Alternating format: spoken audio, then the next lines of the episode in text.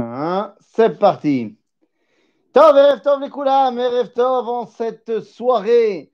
En cette soirée. Alors oui, alors là j'ai un vrai problème parce que de ce, j'ai la lumière qui est en train de faire des siennes. Attendez, je vais allumer. C'est qui c'est interdit les boîtes de nuit là. Justement, ouais, attends, attends, attends. Si tu veux nous mettre dans l'ambiance, là, Ça c'est la fin de l'ampoule. Attends, attends, bah, attends. tu vas te faire dénoncer. C'est ça, deux secondes. Il faut que je change de lumière.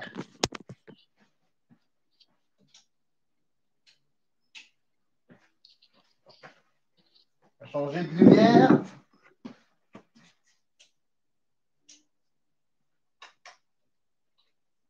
Voilà. Ah voilà, maintenant que j'ai fait ça, elle marche. Bon, nounou. Alors, Tov, donc les Koulam, on est parti pour notre paracha de Pinchas. Alors, j'ai dit Pinchas au 21e siècle. De quoi parlons-nous?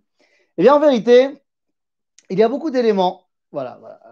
Ça y est, ça y est. Et hop, voilà. Comme ça, c'est bien. Comme ça, on reste avec la, la même lumière. Donc, j'ai dit Pinchas au 21e siècle. Quand on regarde la paracha de Pinchas, euh, il y a plein d'éléments. Plein d'éléments dans cette paracha. Il y en a deux qui sont, en termes de quantité, les deux euh, parties évidentes de la paracha. D'abord, on va faire le décompte des béné Israël, comme on l'avait fait dans la paracha de Bamidbar. Alors, Rachid tout de suite nous dit ben alors pourquoi est-ce que tu refais le décompte alors que tu l'as déjà fait? Bah, D'abord, parce qu'il s'est passé 40 ans entre les deux. Paracha de Bamidbar, c'était quand on venait de sortir d'Égypte. Ici, Pinchas, c'est juste avant de rentrer en Israël. Et donc, Rachid, il dit c'est la preuve que Dieu, il nous aime de faire une sphira à la fin de tous les problèmes. C'est-à-dire de montrer à quel point, après toutes les péripéties du livre de Bamidbar, eh bien, on veut garder un œil exact sur ce qui se passe dans le peuple juif. Donc, si vous voulez, le décompte de Parashat Pinchas, c'est ben voilà, c'est pour voilà, euh, on, on remet les choses en place. Il va falloir que dans deux secondes, on aille conquérir la terre d'Israël. Combien on est par tribu Il faut préparer l'armée. Il faut préparer l'armée. D'ailleurs, c'est ce qu'on voit directement dans le verset. Alors, je vous dis simplement, parce qu'on ne va pas s'arrêter vraiment là-dessus euh, euh, ce soir, mais quand on regarde les versets, on nous dit, alors je prends le premier par exemple, on me dit, euh, hein, euh, hein. voilà, quand on va me parler, il naît, voilà. ויאמר השם למשה ולעזר ולעזר בני אהרון הכהנים לאמור שאו את ראש כל הדת בני ישראל מבין עשרים שנה ומעלה לבית אבותם כל יוצא צבא בישראל. C'est-à-dire qu'on va pas fa- faire le décompte pour préparer Kol Yotze Tzava Israël. On va s'engager pour faire la conquête du pays. Il faut savoir quelles sont les forces en présence. Donc ça, c'est pour ce qui est de la partie des Bnei Israël. L'autre grande partie de la paracha, c'est évidemment les parachutes des Moadot. C'est-à-dire qu'on va avoir les korbanot de Moussaf, en fait, qui sont, euh, qui sont mis en place dans la paracha de Pinchas. Mais nous, on va s'intéresser à d'autres points, d'autres points dans notre paracha, et, et j'aimerais qu'on les transpose pour voir comment est-ce qu'on s'est occupé de ces points-là à l'époque de la Torah et comment est-ce qu'on s'en occuperait aujourd'hui. Et pourquoi? Eh bien parce que à chaque fois, il s'agit de mettre une, un- une avancée au niveau moral. Bien que ça puisse nous paraître extrêmement l'inverse, eh bien en fait, il faut apprendre un petit peu à regarder au-delà de ce que tu vois. Et je pense que ça va être l'un des grands enseignements, euh, du moins que, que moi j'ai appris ce soir en préparant ce cours, c'est que des fois, il faut être capable de voir un tout petit peu plus loin que le bout de son nez. Alors, en disant cela, je préfère me faire une parenthèse. J'ai des versets qui sont marqués et je vous dis, on va essayer de les étudier pour aller voir plus loin. Mais plus loin, pourquoi? Parce que nous ne sommes pas dans l'ambiance des versets. Je vous rappelle que ces versets ont été donnés il y a 3500 ans dans une ambiance d'il y a 3500 ans. Et l'ambiance de la 3500 ans n'est pas. Pourtant, on t'entend. Je ne sais pas qui n'a pas d'Internet, mais pourtant tu es avec nous. Tout va bien. En tout cas, il faut se remettre dans l'ambiance de l'époque pour essayer de comprendre ce que ça veut dire pour nous. Et ça, c'est vrai à chaque fois qu'on étudie la Torah. Ok, si on veut pouvoir avoir une vraie compréhension de la Torah, on ne peut pas se contenter du verset, mais on a besoin du contexte. Et quand je dis du contexte, on ne peut pas avoir que le contexte littéraire du chapitre euh, du livre, mais il faut se rappeler dans quelle ambiance ce verset est donné. D'accord? Et donc, on va traiter plusieurs sujets. Oui, mais comme vous le dites souvent, Nevoa les Dorot Nirteba. Bien sûr, bien sûr, Nevoa les Dorot Nirteba. C'est ce qu'on va faire d'ailleurs ce soir. On va essayer de comprendre qu'est-ce que ça veut dire même pour nous. Mais pour pouvoir comprendre ce que ça veut dire pour nous, eh bien, il faut d'abord qu'on comprenne quel est le contexte de cette névoie. Pour qu'elle puisse être les Dorotes, il faut d'abord savoir qu'est-ce qu'elle veut dire. Or, quand tu dis, euh, je sais pas moi, euh, tu dis passe-moi le sel. Katouf Batora, passe-moi le sel. Qu'est-ce que ça veut dire? Ben, Ça dépend. S'il y a juste marqué passe-moi le sel, tu peux émettre une hypothèse comme quoi eh bien, ça veut dire que j'ai devant moi un plat qui n'est pas assez salé. Ou alors, ça peut être tout simplement parce que je suis à la mer morte et que je voulais ramener un morceau de sel euh, en souvenir. Ou ça peut vouloir dire euh, passe-moi le sel, parce que c'est la coutume de jeter du sel sur les mariés. Ou ça peut être passe-moi le sel parce que je voulais voir si tu étais gaucher ou droitier. Ou passe-moi le sel parce que je voulais voir si tu comprenais ce que je disais en français ou en hébreu. Et ainsi de suite. La personne à qui on a dit passe-moi le sel, elle, elle n'a pas toutes ces chélotes, toutes ces questions dans sa tête, puisqu'elle connaît le contexte dans lequel on lui dit passe-moi le sel. Donc, nous, on va essayer de comprendre de quoi il s'agit. Alors, quelles sont les différentes parachiotes qu'on va évoquer ce soir? Eh bien, évidemment, on ne pourra pas faire une abstraction de la paracha de Pinchas qui lui a valu euh, sa, montée en puissance. Et donc, ça va nous ramener à la fin de la paracha de la semaine dernière. Mais on va parler également de Milchemet Midian, la guerre contre Midian que donc on va devoir faire juste après euh, bah, la, suite des événements, si vous voulez. On va parler des Benot Zelophrad. Et enfin, on va parler de la succession de Moshe. Donc, c'est tout un programme. L'attaque de Pinchas contre Zimri, la guerre contre les Midianites, la, euh, demande des filles de Tselophrad et la succession de Moshe. Alors, commençons directement, rentrons dans le vif du sujet. La semaine dernière, on a parlé beaucoup de Balak, de Bilam, et on a terminé en disant que je vous laissais en suspense, puisque Bilam n'avait pas réussi à maudire les Bnei Israël, eh bien, il va s'attaquer à eux en faisant appel à un autre penchant des Bnei Israël. Et j'ai dit que c'était un penchant de grandeur. De quoi parle-t-on? Quand on regarde la fin de la paracha de la semaine dernière, qui nous amène au début de, donc, de la nôtre, eh bien, on se rend compte que Bilam a donné une nouvelle euh, stratégie, une nouvelle stratégie il met en place autour du camp d'Israël des prostituées. Un camp de prostituées, Bnot Midian, Bnot Moav, et là, c'est parti, Chagigot. Chagigot, avec ben, deux choses différentes. C'est-à-dire qu'il y a d'un côté les prostituées, et de l'autre côté, l'idolâtrie de Baal Peor, qui est présente partout dans le camp de ces femmes-là. Et le Midrash va nous dire qu'en fait, c'est un, un, package. C'est deux pour le prix d'un. C'est-à-dire que tu ne peux pas avoir que la fille, tu dois passer par Baal Peor avant de pouvoir faire ta petite affaire avec la fille. Chav, comprenons bien. Baal Peor, c'est la Vodazara la plus basse qui soit. Il faudra comprendre pourquoi on envoie les filles de Moab et c'est à Midian à qui on s'en prend. Ah, mais c'est on va voir tout de suite. Ok? Bekitsour, Baal Peor, c'est la Avodazara la plus basse qui soit. Pourquoi? Quelle est la Avoda de Baal Peor? Eh bien, c'est tout simplement chez Poharim Lefanav. C'est-à-dire qu'on fait ses besoins et on se prosterne devant ses besoins. Genre, plus bas que ça, il n'y a pas. Là, on est au, top dans le down. Et la question qu'on doit se poser tout de suite, c'est comment Am Israël tombe là-dedans? Nous bémet d'Achillak. Je veux bien que tu me dises qu'il y avait un yitzer, un yitzer énorme de Avodazara, qu'on ne peut pas comprendre ça dans notre époque. Tout ça, j'entends.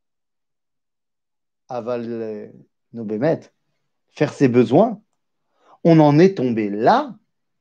Zenirali Kashemeod. Et donc, je vous ramène au, euh, au verset. Au verset, donc on est à la toute fin de la paracha de Balak. Voilà ce qu'on nous dit. Israël bashitim benot Moav. Donc Israël est à Shittim, c'est-à-dire juste en face de Jéricho, juste en face de Jéricho. Une relation avec la Gay Pride pour faire tomber Israël. Ah, tu parles de ce qui se passe en ce moment. Écoute, qui me dit Allez, tu sais quoi, j'ai envie d'être, j'ai envie d'être euh, faux prophète euh, ce soir. Et qu'est-ce qui me dit que toute cette deuxième vague du corona n'a pas été envoyée uniquement pour qu'on soit en S-guerre vraiment et qu'il n'y ait pas la Gay Pride? Hein, Peut-être que c'est ça. Peut-être que c'est ça, l'RTDA. J'en sais rien. Euh, quel est le but de cette idolâtrie? Pourquoi c'est Dafka? Bah, Deux secondes, je vais vous expliquer, deux secondes. OK? Donc, venez, les léat. Donc, on nous dit la chose suivante. Israël Vaïchel Aham not Moab. Donc, j'ai dit, Shittim, c'est de l'autre côté du Jourdain, en face de Jéricho. On est donc au niveau de la mer morte, et on est donc à l'endroit le plus bas du monde, euh, physiquement parlant, mais semble-t-il également moralement parlant. OK? Donc venez, on va voir. et benot Moav. Question. Est-ce que c'est interdit? Est-ce que c'est interdit de l'iznot et benot Moav? Matem omrim. Un givat, qu'est-ce que t'en penses? C'est interdit ou c'est pas interdit?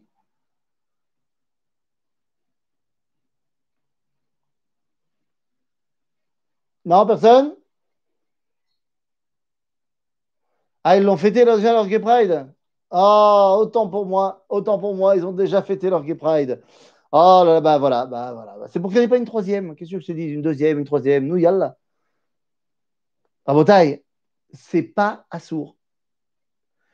À l'époque de la Torah, ce qui est interdit, c'est l'otitraten bam. On n'a pas le droit de se marier avec les non-juifs. Mais avoir une relation de znout, c'est-à-dire une relation sexuelle comme ci, comme ça, consentie par lui, par elle, euh, un petit 5 à 7, comme on dit, zélo assour. Zélo tov, mais c'est pas assour.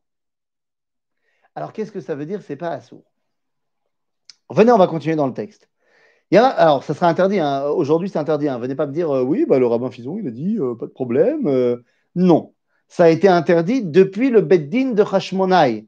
C'est-à-dire depuis l'époque de Hanouka, c'est interdit. C'est-à-dire, désolé. Agave, pourquoi est-ce que ça n'était pas et que ça l'est devenu Pour une raison très simple et historique, c'est que jusqu'à l'époque des Hashmonaïm, le peuple juif n'a jamais vécu Meorav avec les Goïm. C'est-à-dire qu'on a toujours vécu, euh, là on a vécu, on était avec des non-juifs, dès qu'il y en avait. Mais en termes de nation, on vivait séparés. Chaque nation avait son territoire. Et donc, si tu veux, le fait qu'il y ait vraiment un risque de hirbouve, à l'époque, il était très, très, très, très faible. La première fois où en Israël, on a eu bah, plein, plein, plein de non-juifs qui vivaient complètement avec nous, c'était à l'époque de l'Empire grec. Ok?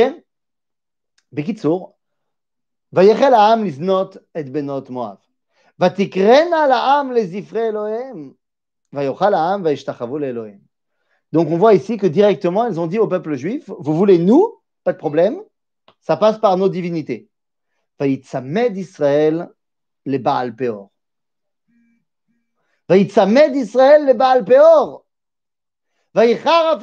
Israël.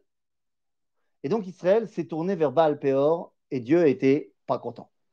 J'ai posé la question pourquoi Dafka celle-là Vous savez, des divinités chez Moab et chez Midian, il y en a plusieurs. Pourquoi Dafka celle-là Eh bien, comme j'ai dit, c'est la plus basse de toutes. Or, le peuple juif, s'il est profondément ancré dans son identité de celui qui doit dévoiler que Hachem est Chad, eh bien, si Hachem est je dois pouvoir le dévoiler également, enfin même dans le plus bas du plus bas. Donc si j'arrive à le dévoiler d'Afka là-bas, dans les excréments, alors tout le reste c'est fastoche. Il faut être capable de dévoiler Dieu au plus bas. L'idée est grande et elle provient d'une grande, grande, grande compréhension et d'un esprit extrêmement grand. Là où il y a un problème, c'est que même si c'est vrai que Hachem Echad, Dieu nous a demandé de ne pas le servir avec tous ses dévoilements.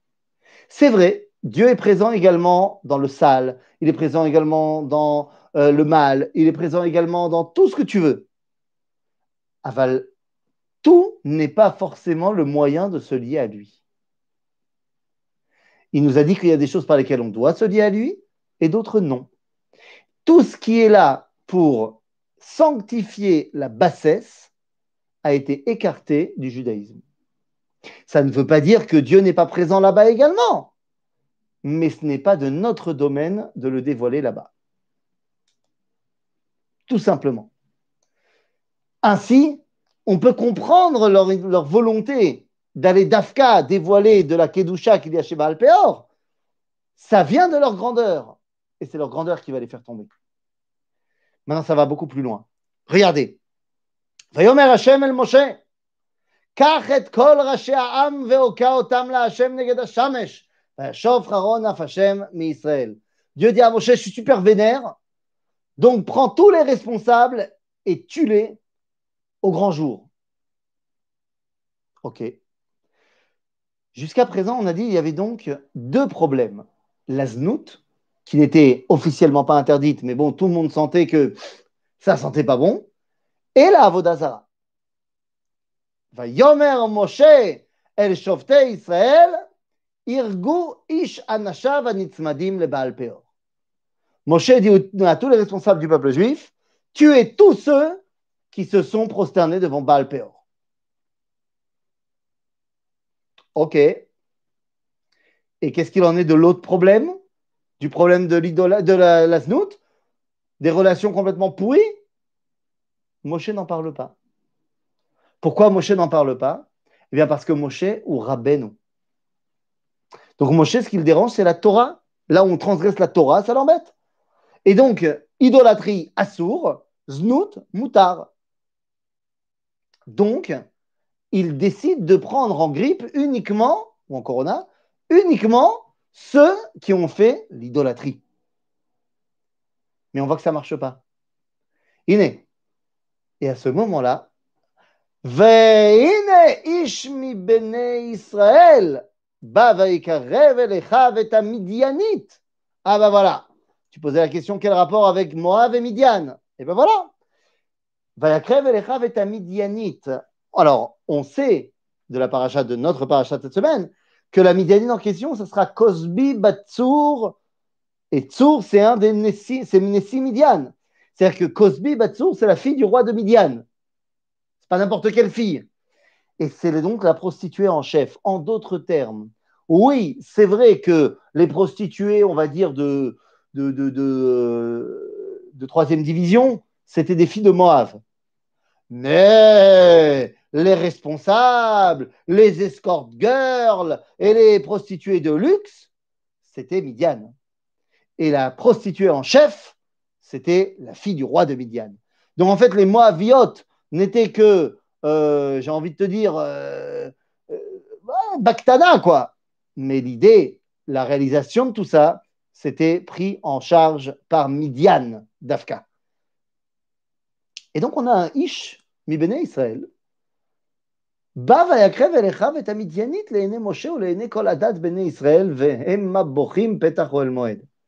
On a un homme, dans notre paracha, on apprend qu'il s'agit de Zimri ben Salou, le chef de la tribu de Shimon, pas n'importe qui non plus, qui décide d'amener Madame Cosby, prostituée en chef, à l'intérieur du camp d'Israël. Je veux que vous représentiez la chose deux secondes. Le camp d'Israël, c'est à peu près 3 km d'un côté à l'autre. Donc il la fait rentrer et il l'amène au centre devant Oel Moed. Donc il a marché un kilomètre et demi, le mec. Avec elle, bras dessus, bras dessous. Et je peux t'assurer qu'elle n'était pas habillée à la mode de Bnebrak. Ah, ça, je te le dis. Je peux t'assurer qu'elle n'était pas ultra tsniout, la madame. Je peux t'assurer qu'à part son masque de Corona, je ne sais pas si elle avait beaucoup d'habits. Et donc, elle, il marche comme ça pendant un kilomètre et demi. Je sais pas, ça, ça, leur a pris 20 minutes, 25 minutes. Et tout le monde pleure. Et il arrive devant Oel Moed, devant le Mishkan, devant Moshe, et c'est là-bas qu'il fait sa petite affaire. J'ai envie de te dire, Zimri, mais t'es tapé sur la tête. C'est-à-dire, tu veux fauter, tu veux avoir une relation interdite, enfin, pas interdite, mais, mais c'est pas bon. Il y a là, mais, pourquoi le faire ici? Et puis attends, mon autre... et Moshe, il dit rien. C'est-à-dire, on emmène une meuf complètement nue et on va faire masser, prostitution, ce que tu veux, devant le Mishkan, et Moshe, il dit rien. Le Midrash, il dit que Moshe, il peut rien dire. Pourquoi? Parce que Zimri l'a précédé en lui disant Imzot asurali mi tiralecha. Et si celle-là, elle m'est interdite, qui t'a permis la tienne c'est qui t'a permis la tienne toi aussi, tu es avec une midianite, que je sache. Donc, si toi, tu me dis que la tienne est permise, pourquoi tu m'interdis la mienne? Et si la mienne est interdite, divorce de, de Madame Moshe, il est pieds et poings liés. Il est pieds et poings liés parce que nous dit Rabbi Mordechai Yosef Leiner.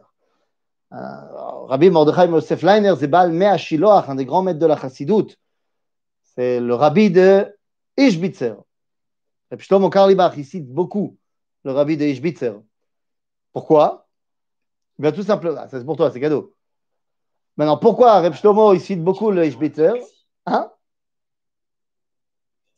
Et eh ben voilà. Maintenant, pourquoi il cite beaucoup le Ishbitzer? Parce que tu sais, je ne vais pas apprendre à toi, toi tu connais mieux que personne Reb Shlomo. Tu sais que Reb Shlomo, ce n'était pas vraiment le rabbin mainstream.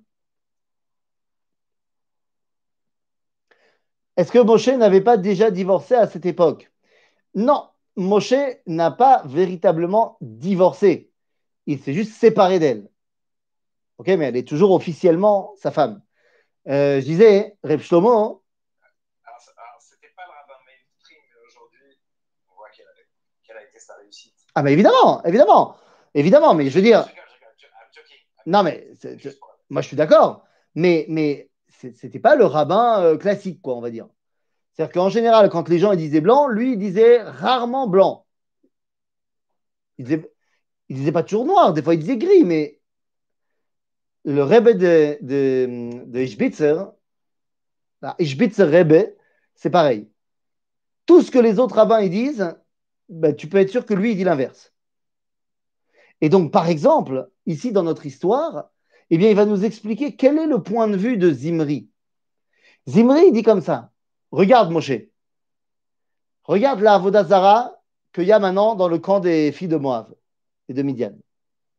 Maintenant, écoute, moi j'ai compris le truc. En fait, ce qu'on veut, nous, c'est les filles. Mais pour avoir les filles là-bas, il faut également faire l'idolâtrie. Mais l'idolâtrie, elle est michutz la machane. Elle est à l'extérieur du camp d'Israël. Viens, on fait rentrer les filles à l'intérieur du camp d'Israël. Il n'y aura plus d'idolâtrie. Pas shoot. Et on les amène devant le Mishkan. Et Moshe, il ne sait pas quoi répondre. Parce que, halachiquement, ça se tient. Donc, il ne sait pas quoi répondre. Et c'est ça que nos sages veulent dire en disant si celle-là est interdite, alors pourquoi celle-là a été permise? En d'autres termes, nous dit le Rebbe de, de, il nous dit qu'il a raison. Il a raison, Zimri. Halachiquement parlant, toraniquement parlant. Mais quel est le problème? Le problème, il est que, certes, c'est peut-être moutard, mais tu es en train de faire passer la chose la plus importante du judaïsme, la relation de couple, la relation entre un homme et sa femme, pour stam une relation de plaisir et stam une relation de. Il n'y a rien de, mal au plaisir, mais la relation de couple n'est pas qu'une relation purement physique et purement de satisfaction des besoins personnels euh, au niveau du corps. Faire passer ce qui est le seul moyen de faire, de dévoiler Ardout Hashem Baolam pour une simple euh, partie de jambes en l'air, ça sent pas bon. C'est l'osé à Israël. Sauf que le rabbin, le rabbin, il ne peut pas vraiment le dire. Parce qu'il n'a pas de, de, texte qui dit que c'est interdit. C'est exactement la même chose. Oui Vas-y, vas-y. En parlant de rabbin, en parlant de rabbin pas mainstream, enfin de, de, de Rav Shlomo Karlova, il y, a la fameuse histoire où euh, je crois que c'était à Jérusalem où il y avait deux, deux femmes qui étaient justement légères, euh, bon, je ne vais pas utiliser le mot prostituée, mais apparemment très légères, et qui l'auraient emmené euh, dans, sa chambre pendant tout, tout, toute une nuit euh, avec la porte ouverte et qui sont revenus évidemment après, et qui ont fait tchouva, et ainsi. Il avait été très critiqué pour ce maasé. Et pourtant, euh, je crois que c'était un des seuls à avoir euh, pu faire ce qu'il a fait. Quoi. Et, et donc, bah, il faut se poser cette question-là. Le, rabbin, il a du mal à voir ce qui n'est pas du domaine de la Torah. Je vais expliquer. À l'époque de Hanouka, c'était pareil. Lorsque le droit de cuissage avait été mis en place par les Grecs, les rabbins avaient régularisé la situation et ils avaient dit que c'était moutard. Mais c'est moutard. Ah, c'est pas toi qui fais le droit de cuissage, c'est le gouverneur grec. Mais que donc c'était moutard de continuer à se marier et que la fille, elle passe la première nuit chez le gouverneur, ça remettait pas en cause leur mariage. Et, et peut-être alors c'est une mauvaise nuit à passer et demain tu retourneras chez ton mari. Les rabbins, dans la première, c'est la, première Mishnah, enfin la première euh, Gemara sera la première euh, page euh, dans le traité de, euh, euh, euh, de Ktubot, de Ktubot, bien sûr. Et, et c'est invraisemblable ce qu'on voit là-bas. C'est invraisemblable. Genre, les rabbins ont dit bon, bah, aide la saute. Et on va trouver des explications à la pour dire que c'est Et comme à Hanouka, eh bien, la lumière, elle ne va pas venir de la jante rabbinique. Parce que, comme j'ai dit tout à l'heure, les rabbins, hein, ils connaissent très bien la Torah. Mais à force de bien connaître la Torah, vous savez, la Torah, il est mal, il est mal. On a besoin de ces rabbinim qui sont les malas, les malas, les malas. Bevadaï qu'on a besoin. Et même ces rabbins qui, des fois, ne sont pas vraiment en contact avec Po, parce qu'ils sont trop là-haut, on a besoin d'avoir des rabbins là-haut, là-haut, là-haut, là-haut. Pourquoi? Parce qu'on a besoin d'avoir un idéal vers quoi tendre. Mais il faut bien comprendre que des fois, il y a des dévoilements qui ne passent pas par là-haut, là-haut, là-haut, mais qui passe par en bas, en bas, en bas, en bas. En bas, en bas, en bas, c'est Am Israël. Il y a une Torah qui est la Torah du Rav, et il y a une Torah qui est la Torah du Am, la Torah du peuple. Ce sont deux dimensions complètement différentes. C'est pour ça que nous dira d'ailleurs, c'est une phrase de, notre bien connue, que Ava Mekalkelet et Ashura. C'est-à-dire qu'il y a des choses qu'on n'explique pas au niveau halachique, mais qu'on explique au niveau, au niveau de, ce qu'on appelle en arabe les kishkes. Ça, te prend au triple. Et c'est quelque chose qui est tellement vrai. Et d'ailleurs, la halacha, elle va mettre ça dans ses lignes à elle, en disant que s'il y a des sujets où les rabbins ils sont, ils sont pas clairs entre eux, eh bien celui qui est le décisionnaire ultime, c'est Poukrazé Mayamadavar sort et va voir ce que le peuple y fait. Ce sera ça la halakha. Il y a des fois où Am Israël, il sait ce qu'il faut faire. Et des fois, c'est en contradiction avec la halakha. Ah ben, c'est ça qu'il faut faire. La Gemara nous donne un exemple dans Maseret Souka. Elle nous raconte qu'il y a eu un jour où les Baïtousim, les Tzdukim, qui étaient contre la Torah orale, eh bien, ont décidé de faire entendre un piège il y avait le Yom Arava, le jour des Haravot. C'est le jour où on doit prendre les Haravot et on est par terre. Ça tombait Shabbat. Donc, que faire? Bah, Les gens ont préparé leur Haravot au Bet Amikdash la veille de Shabbat. Et pendant la nuit, les Baïtoussim sont arrivés et ils ont déposé des pierres dessus. Disant, non, on ne croit pas à Moukhtse. Mais les autres rabbins les juifs, ils pensent Moukhtse. Donc, vous allez voir, ils vont, arriver demain et ils ne pourront pas faire. Et les rabbins, ils ne savent pas quoi faire. Le matin, ils arrivent, ils voient les pierres sur les loulavim et les haravot, et ils disent, on ne sait pas quoi faire, parce que si on dit aux gens, poussez les pierres, ben, ils vont commencer à dire que Moukhtse, ce n'est pas important. Et si on ne leur dit pas de pousser les pierres, ils vont annuler un minak des Nevim. Que faire? Eh bien, les rabbins, ils ont décidé de rien faire. En disant, Am Israël, il arrive, on va voir ce qu'il fait. Les Bnei Israël, ils sont arrivés, ils ont vu les pierres, ils ont poussé les pierres, et ils ont pris la haravote, et on a fait la haravote. Ils ne se sont pas posé la question. Il y a des fois où il faut faire des choses sans se poser la question. En l'occurrence, en l'occurrence, ce qui est en train d'être mis en jeu ici, dans notre histoire, c'est est-ce que tu comprends l'importance de l'appartenance au peuple juif? Parce que si tu commences à avoir de la relation de Znout avec les Moaviotes et les Midianiotes, c'est la porte ouverte à toutes les fenêtres, parce que c'est sûr qu'il y en a qui vont pondre des gosses. Donc ça y est, ça y est, c'est fini la notion d'appartenir au peuple juif. Il on y va. Et si le rabbin ne peut pas trouver une halakha concrète qui l'interdit, alors il y a quelqu'un d'autre qui n'est pas porté par l'enseignement de la halakha, mais qui est porté par l'enseignement de Am Israël. Et c'est ce que nous dit ici la Torah. Je reprends les versets, donc on est vraiment, vraiment à la fin de la paracha de Balak. On nous dit Vayar Pinchas ben Elazar ben Aaron a Kohen, Vayakom mitoch haeda. Pinchas se lève d'entre le peuple. Il sort du peuple. Toute sa Torah à lui, elle vient du peuple. Et à ce moment-là, va y avoir Ish Israël el Akuba, va et Shenehem et Ish Israël Aisha el Kubata, va teatzar Magefa al Bene Israël. Donc Pinchas va faire son action, il va prendre son pieu, il va transpercer les deux en même temps. Mais avant de revenir sur ce que Pinchas va faire, Mazé va yar, il a vu. Chazal vous nous dit, hein, Vayar Ra'amaase Veniskar Alacha. Il a vu ce qui était en train de se passer et il s'est tout d'un coup rappelé d'un enseignement. Quel est l'enseignement? Si je vous avais posé la question, aucun rapport avec la paracha de Pinchas, imagine, tu es à la place de Moshe, tu viens d'étudier 40 jours, 40 nuits la Torah avec Dieu, et là tu redescends du mont Sinaï la deuxième fois, après avoir cassé les tables et remonté, machin, quel est le premier truc que tu enseignes au peuple juif? Voilà, tu viens d'apprendre toute la Torah. C'est quoi le premier cours que tu fais? Vous, vous auriez fait quoi? Le premier cours, la première chose. Eh bien, le premier cours que Moshe va faire, c'est pas Ilchot Shabbat, c'est pas Ilchot Kashrut. Nous dit Pinchas qu'il a été voir Moshe et qu'il lui a dit Dis-moi, Achi Avi Abba, le frère du père de mon père. N'est-ce pas que tu nous as enseigné quand tu étais en train de descendre du Har Sinai, Beridetra Har Sinai, à Boel Aramit Kanaim Pogimbo. Celui qui couche avec une non-juive, le vengeur peut le frapper.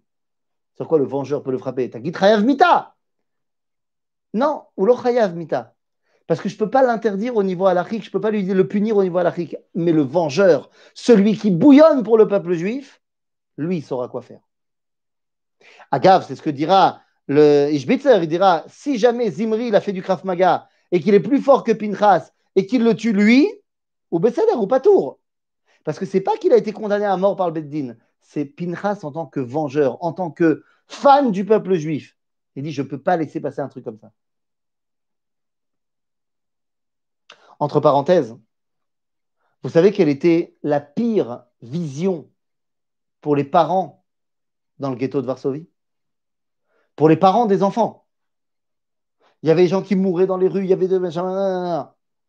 Mais d'après les archives de Rigenblum, de Onek Shabbat, de ce journaliste qui a réuni autour de lui d'autres gens qui écrivaient tous les vendredis soirs tout ce qui se passait dans le ghetto et qui sont devenus en fait notre témoignage du ghetto de Varsovie, eh bien, il raconte que pour la majorité des parents, le plus dur, c'était de voir leurs enfants jouer aux nazis et aux juifs.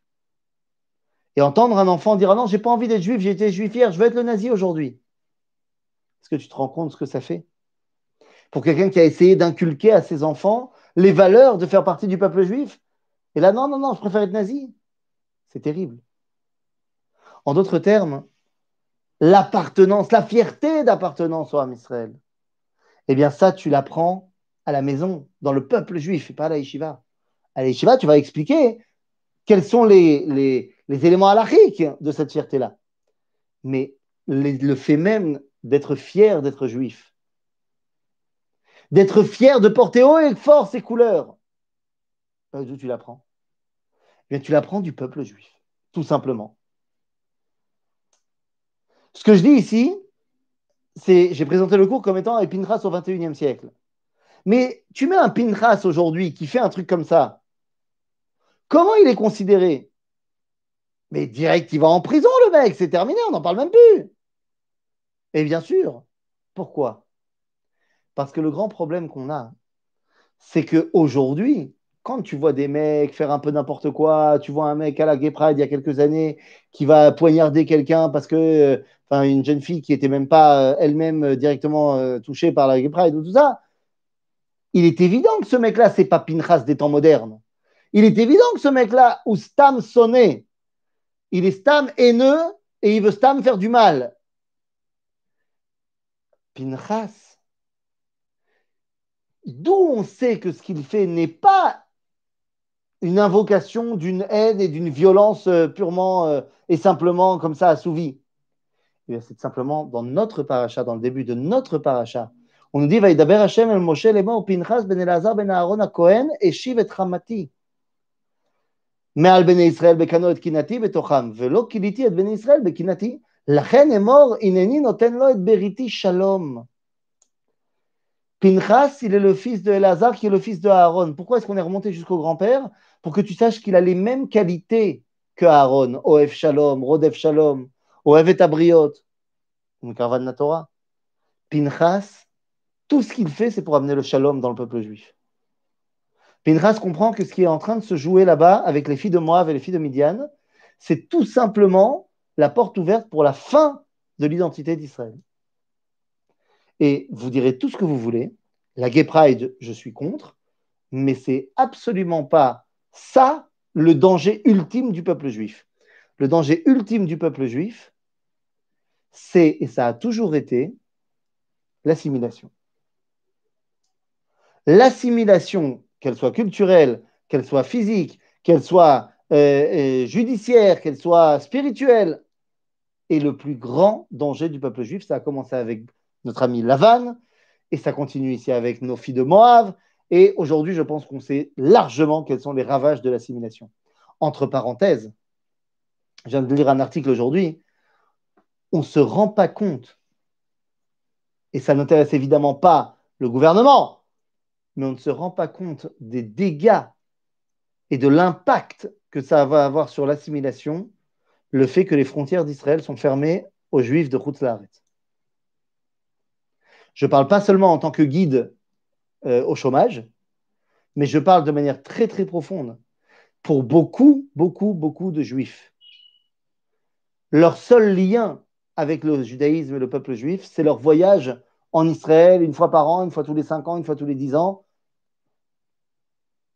Le fait que les frontières soient fermées de manière indéterminée, pour une durée indéterminée, on ne se rend pas compte de l'influence que ça va avoir malheureusement sur l'assimilation. Pinchas, c'est le combattant pour. C'est dramatique. Mamash, mamash kacha, quoi. On ne peut pas se mentir. Le souffle de vie des communautés de Chutzlaaretz, c'est leur lien avec Israël. C'est pas shoot.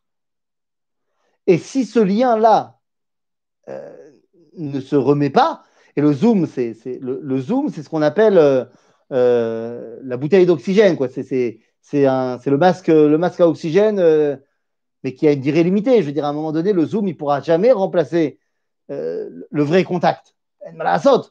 Tu peux faire un chiotora de malade en zoom, c'est pas le même que, quand tu as regardé les gens droit dans les yeux.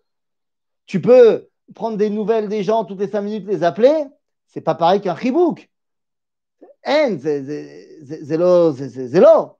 Alors, Bezrat Hashem, Behemet, que Akadosh Baruch nous entende, et que ça s'arrête rapidement, ce corona, que ça soit pas à durée indéterminée, mais que ça y est, c'est terminé, on n'en parle plus, et qu'on puisse revenir en contact les uns avec les autres, parce que nos frères ont besoin de ça, et je vais vous dire, nous aussi on a besoin. Parce que moi, ça me fait mal au cœur de voir tous ces gens qui sont complètement détachés. Pinchas, c'est celui qui va ramener l'honneur et la fierté d'habiter, enfin de faire partie du peuple juif. Maintenant, une fois qu'on a dit cela, eh bien, la question de la violence qui a été mise ici en place par Pinchas, parce que c'est un acte violent, eh bien, la question de la violence est une question qui se pose. Est-ce que toute violence est toujours à prohiber ou est-ce que dans certains cas, la violence peut être une solution? Évidemment qu'au XXIe siècle, celui qui dit que la violence est une solution à quoi que ce soit, eh bien, il a tort. On ne répond jamais à la violence. Mais je suis désolé de vous dire que ça, c'est une conception complètement chrétio-chrétienne et pas du tout juive. Car des fois, la violence, c'est ce qu'il faut faire. Quand tu es attaqué, il faut répondre. Oui, il faut répondre avec les mêmes armes que celui qui t'attaque. Et en faisant cela, tu es tout à fait moral. Parce que celui qui t'attaque, il a prévu de te faire du mal. Et si tu ne fais rien pour l'en empêcher, c'est que tu cautionnes le mal qu'il va faire. Mais je n'ai pas envie de descendre à son niveau. Eh bien, si toi, tu ne descends pas à son niveau, eh bien, mon ami, c'est son niveau qui va devenir le mainstream. Euh, cette magefa est liée avec le manque de hôtels. Ah, tu dis la magefa aujourd'hui. Est-ce qu'elle est liée avec le fait qu'on ait euh, un manque de Harabait Ve'adeno Que le monde du temple n'est pas vraiment entre nos mains? Yecholiot J'en sais rien du tout. J'en sais rien du tout. D'abord, je ne sais absolument pas pourquoi elle est venue, cette magefa du corona. Et je ne suis pas prophète. Mais si ça peut nous aider à nous renforcer dans notre conscience que Harabait Be'adenu, pourquoi pas? Ani Ani. C'est comme j'ai dit à ma fille qui m'a dit pourquoi il y a eu le corona? Je lui dis, je ne sais pas pourquoi il y a eu le corona. Elle dit, mais c'est quand même bizarre que ça touche euh, la bouche et tout. Je dis, non, c'est bizarre. Je ne sais pas pourquoi il y a eu, mais si ça t'aide, toi, à prendre sur toi de moins dire de la shonara, c'est très bien. La brioute. Et Kitsour, la question de la violence est une vraie question La milchama qui vient juste après, la milchama du début de notre histoire ici, est une milchama terrible. Parce qu'on nous dit, Nekom Nikmat et Amidianim. C'est-à-dire qu'il va falloir euh, euh, tout simplement, Tsaro, c'est vrai, וידבר השם אל משה לאמור, צרור את המדיינים והכיתם אותם, כי צוררים הם לכם בנבליכם, אשר נלקו לבכו לכם על דבר פאור ועל דבר כוסבי בת נשיא מדיין, אחותם עמוקה ביום המגפה על דבר פאור. La guerre contre Midian aura effectivement lieu la semaine prochaine, mais c'est dans cette semaine qu'on nous dit qu'il faut la faire. Et c'est une guerre d'une violence, mais d'une violence terrible. Et cette violence terrible a posé la question.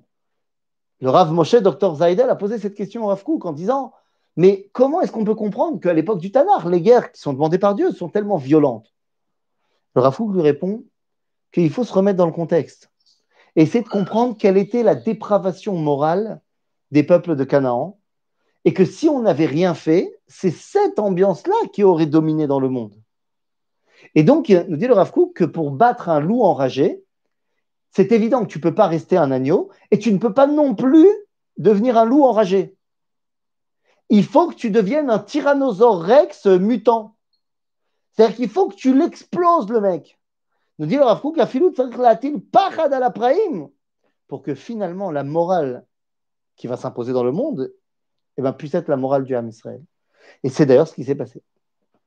C'est d'ailleurs ce qui s'est passé. Le fait qu'on ait éradiqué les Cananéens à l'époque a fait que la morale portée par le peuple juif a pu tout simplement amener le monde à une dimension beaucoup plus saine qu'elle n'était à l'époque. Vous allez me dire, ah bah attends, pourtant le monde, oui, il y a encore plein de problèmes, mais c'est rien comparé aux bébés, aux 300 bébés qui vont être balancés par au-dessus des murailles de Carthage lorsque Rome fait le siège de Carthage et que les Carthaginois vont balancer 300 bébés en offrande aux dieux pour ne pas se faire conquérir par les Romains. Que même les Romains, qui ne sont pas les mecs les plus moraux de la terre, vont dire qu'ils sont choqués. Et les Carthaginois, ce sont tout simplement des Cananéens. Qui sont les Phéniciens, c'était des Cananéens. Carthago Est. Exactement. C'est-à-dire que Carthage, c'était ma mâche, la, la suite logique euh, de, de, de, ce qu'on avait en Canaan. Agave, c'est marqué dans Rachi, que Rachid nous dit que le Girgashi, un des sept peuples cananéens, a fui, a décidé de partir et de ne pas affronter Yahushua. Et nous dit Rachid qu'il est arrivé à Africa. Et Africa, c'est Tunis. Et ils ont créé l'empire de Carthage, tout simplement. Donc, Malaasot. C'est vrai, au XXIe siècle, de parler de fierté d'appartenance nationale, c'est tabou. Au XXIe siècle, de dire que des fois, il faut être plus fort que son ennemi physiquement, c'est tabou. Au XXIe siècle, c'est tabou ce genre de choses que de dire que, eh bien, on ne peut pas, on ne, on enfin, c'est rare. C'est tabou de dire que on met en place quelqu'un à la succession de quelqu'un d'autre. Pourquoi est-ce qu'on ne ferait pas des élections? Pourquoi est-ce qu'on ne ferait pas des élections pour succéder à Moshe? Et oui, car notre paracha voit également le moment où Moshe ben, se fait officiellement dire par Dieu qu'il ne rentrera pas, on le sait déjà, mais là il lui dit, voilà, monte sur cette montagne, regarde, et tu mourras là-bas. Donc à ce moment-là, Moshe vient dire, ok, donc moi je ne rentre pas. Qui me succède? Et c'est là qu'officiellement va être nommé Yehoshua bin Nun pour lui succéder. À qui Moshe pensait? Parce que Moshe, lui, on vient de lui dire qu'il ne sera pas là-bas.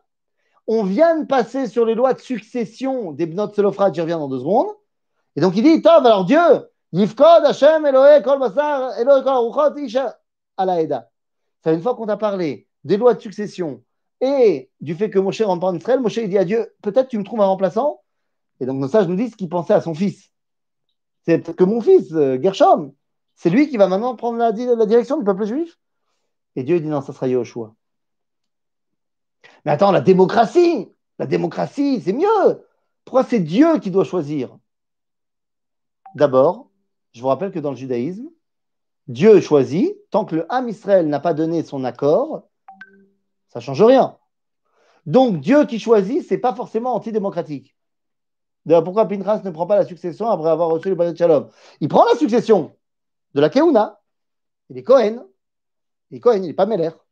Donc c'est lui qui va devenir après Lazare le Cohen Gadol. Et d'ailleurs, tous les Kohanim Gdolim, normalement, vont descendre après de Pinchas. C'est ça le Brit Shalom. Brit Keunat Olam. Donc il est Cohen, il n'est pas Meller. Donc on va mettre en place Yehoshua. Pourquoi? Eh bien parce que celui qui doit diriger le peuple juif, celui qui de manière générale doit diriger, est celui qui, plus que n'importe qui, comprend le peuple qu'il dirige. Yehoshua est le représentant de la tribu de Ephraim. Ephraim, c'est la tribu dirigeante de Yosef. Yosef est le frère qui, certes, a eu des problèmes dans sa vie personnelle en tant que Yosef avec ses frères, mais qui est en passe de devenir Mashiach ben Yosef, celui qui réunit parce qu'il comprend le mieux le peuple juif, à la différence de Moshe qui a grandi à l'extérieur du peuple juif. Yoshua, lui, il est un pur produit du Ham Israël. Oui, si, j'entends ce que tu dis, Alex, si on était resté dans le désert, Pinchas aurait été le meilleur choix pour remplacer Moshe. Mais on ne reste pas dans le désert, c'est bien ce que je suis en train de dire. Le désert n'est pas l'endroit du Ham Israël. L'endroit du Ham Israël, c'est Eretz Israël. Et pour arriver en Eretz Israël, il nous faut Mashiach ben Yosef. Et Mashiach ben Yosef, c'est Yoshua. C'est Ephraim. C'est le fils de Yosef. En d'autres termes, aujourd'hui, au XXIe siècle, on pense qu'il n'y a pas du tout de cohérence forcément entre le rôle tenu et la personnalité de celui qui l'incarne. Eh bien, c'est une fondamentale erreur. Fondamentale erreur. La pire erreur, et là, et, je préfère le redire, je suis fan inconditionnel du peuple juif et de l'État d'Israël, que les choses soient bien claires. Je pense que l'une des grosses, grosses, grosses erreurs de notre État, c'est notre système politique je ne suis pas le premier à le dire, et je l'ai déjà dit plusieurs fois, que le système électoral en Israël a un vrai problème, qui fait que pour avoir une coalition, tu es obligé de mettre à des postes clés des chefs de parti. mais ils n'y connaissent rien. Je veux dire, Yuli Edelstein, il est très sympathique. Il a toujours fait du très bon travail. Mais qu'est-ce qu'il y connaît à la santé publique? Alors vous allez me dire, non, mais c'est pas grave, c'est bon, c'est lui le, ministre, mais on s'en fout, il a, il a des chefs de, section, machin. Non. Mais comme chef de la santé, un médecin. Bah, ça me paraît quand même un tout petit peu intelligent. Mais comme ministre de la Défense, un mec qui sait de quoi il parle. Bon, là, en ce moment, c'est un Ramatkal. Je ne peux pas dire qu'il n'a pas d'expérience militaire, même si je, suis OK, de. Mais ce n'est pas toujours le cas. Des fois, tu as un mec qui s'appelle Amir Peretz, qui est ministre de la Défense, juste pour avoir une coalition. Il ne faut, pas pousser euh, mes mères dans les orties. Alors, Amir Peretz, c'est un gros avantage. C'est que? C'est que c'était le maire de Sderot et que du coup, il a poussé au développement. Oui, mais je. Attendez, mais encore une fois. Parce qu'Hachem, il a dû mettre à sa place. Parce que justement, nous, on n'aurait peut-être pas eu Kippat Barzel. Nous, Besséder. Alors, avec des si, on mettrait Paris en bouteille. D'un autre côté, on se rappelle tous de la photo où il regarde euh, Aïmounim avec ses grosses jumelles et il a oublié d'enlever le cache des jumelles. C'est-à-dire, nous, alors je ne dis pas qu'il n'a pas des, des...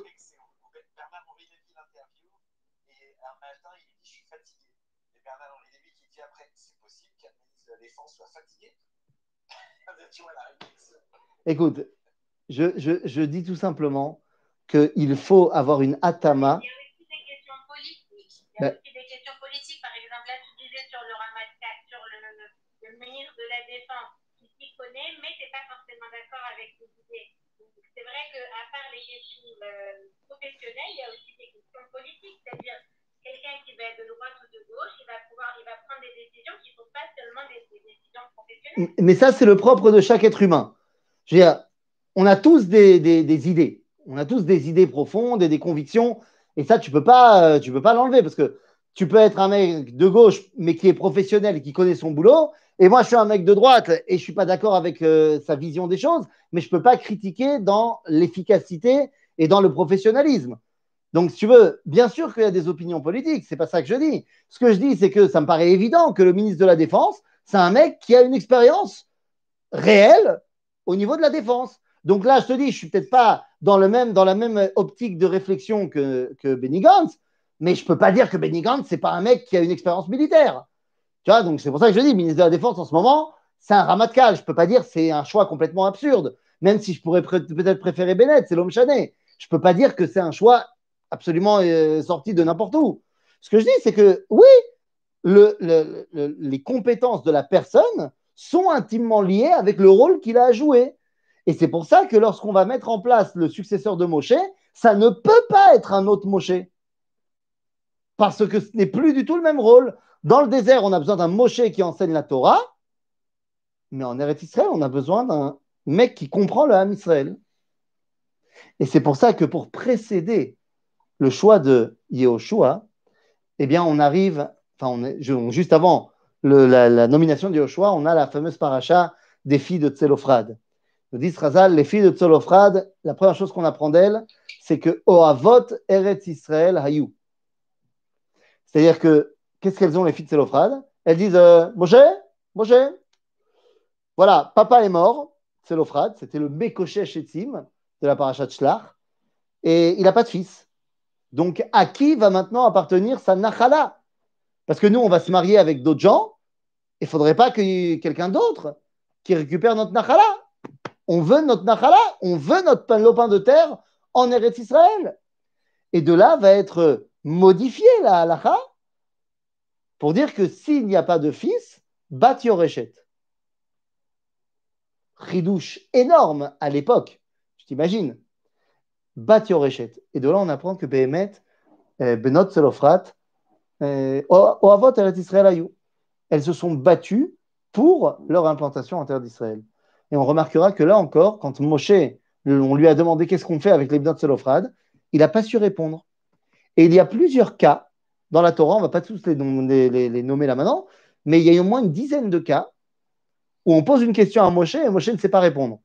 Et il demande à Dieu la réponse. À chaque fois, c'est lié de près ou de loin à Yosef. Parce que la Torah de Yosef, c'est pas la Torah de Moshe. Ah oui, c'est la Torah de Moshe, bien sûr, tout est dans la Torah. Mais Moshe, c'est celui qui porte la Torah, la Torah. Yosef, c'est celui qui porte la Torah du peuple. Et de la même façon qu'il y a une différence entre la Torah de Moshe et la Torah de Aaron, il y a une différence également avec la Torah de Yosef. Et à chaque fois que Moshe aura eu du mal à donner la réponse, c'est parce que c'était en lien avec Yosef de près ou de loin. La paracha de Pinchas au XXIe siècle aurait été une paracha qui aurait fait couler beaucoup d'encre. Mais c'est en fait notre paracha du XXIe siècle. Parce que la question de l'amour de la terre d'Israël, qui est donnée par nos femmes, est aujourd'hui la, la pierre angulaire de la suite de notre sionisme. Parce que le fait de comprendre que justement maintenant qu'on prend un rôle nouveau depuis 2000 ans, de retrouver une identité politique, eh bien, ce rôle-là doit être porté non plus par les rabbins de la communauté, mais par ceux qui s'y connaissent dans tous les domaines de gestion du peuple. Parce que comprendre qu'utiliser la force contre quelqu'un qui est moralement déficient et qui est lui en train d'utiliser la force, eh bien, c'est tout à fait moral. Et comprendre que le plus important aujourd'hui, c'est le sentiment de fierté d'appartenance au peuple d'Israël, eh bien, ce sont les combats de notre nouvelle génération, ce sont les combats du 21e siècle. Pinchas ben Elazar ben Aaron à est celui qui finalement nous permet d'avoir Brit Shalom imakadosh Baruch À nous de faire en sorte, et je répète, ça ne veut pas dire qu'au sein du peuple juif, il faut utiliser euh, la violence, bien évidemment mais je dis qu'il faut être tout à fait au fait de ces quatre dimensions.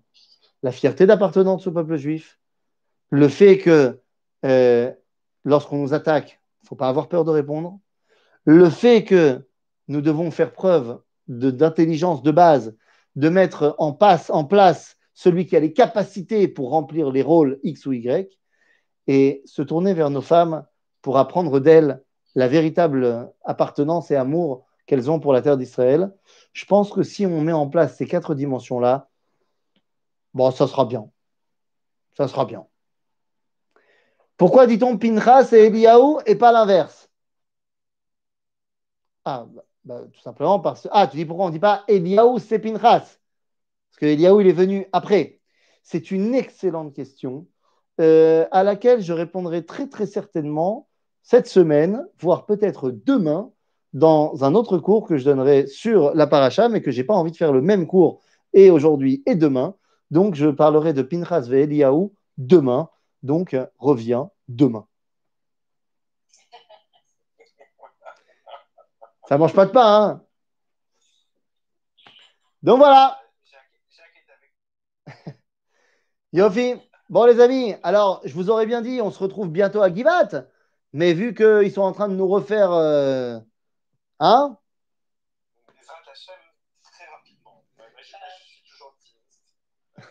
Il faut. Hein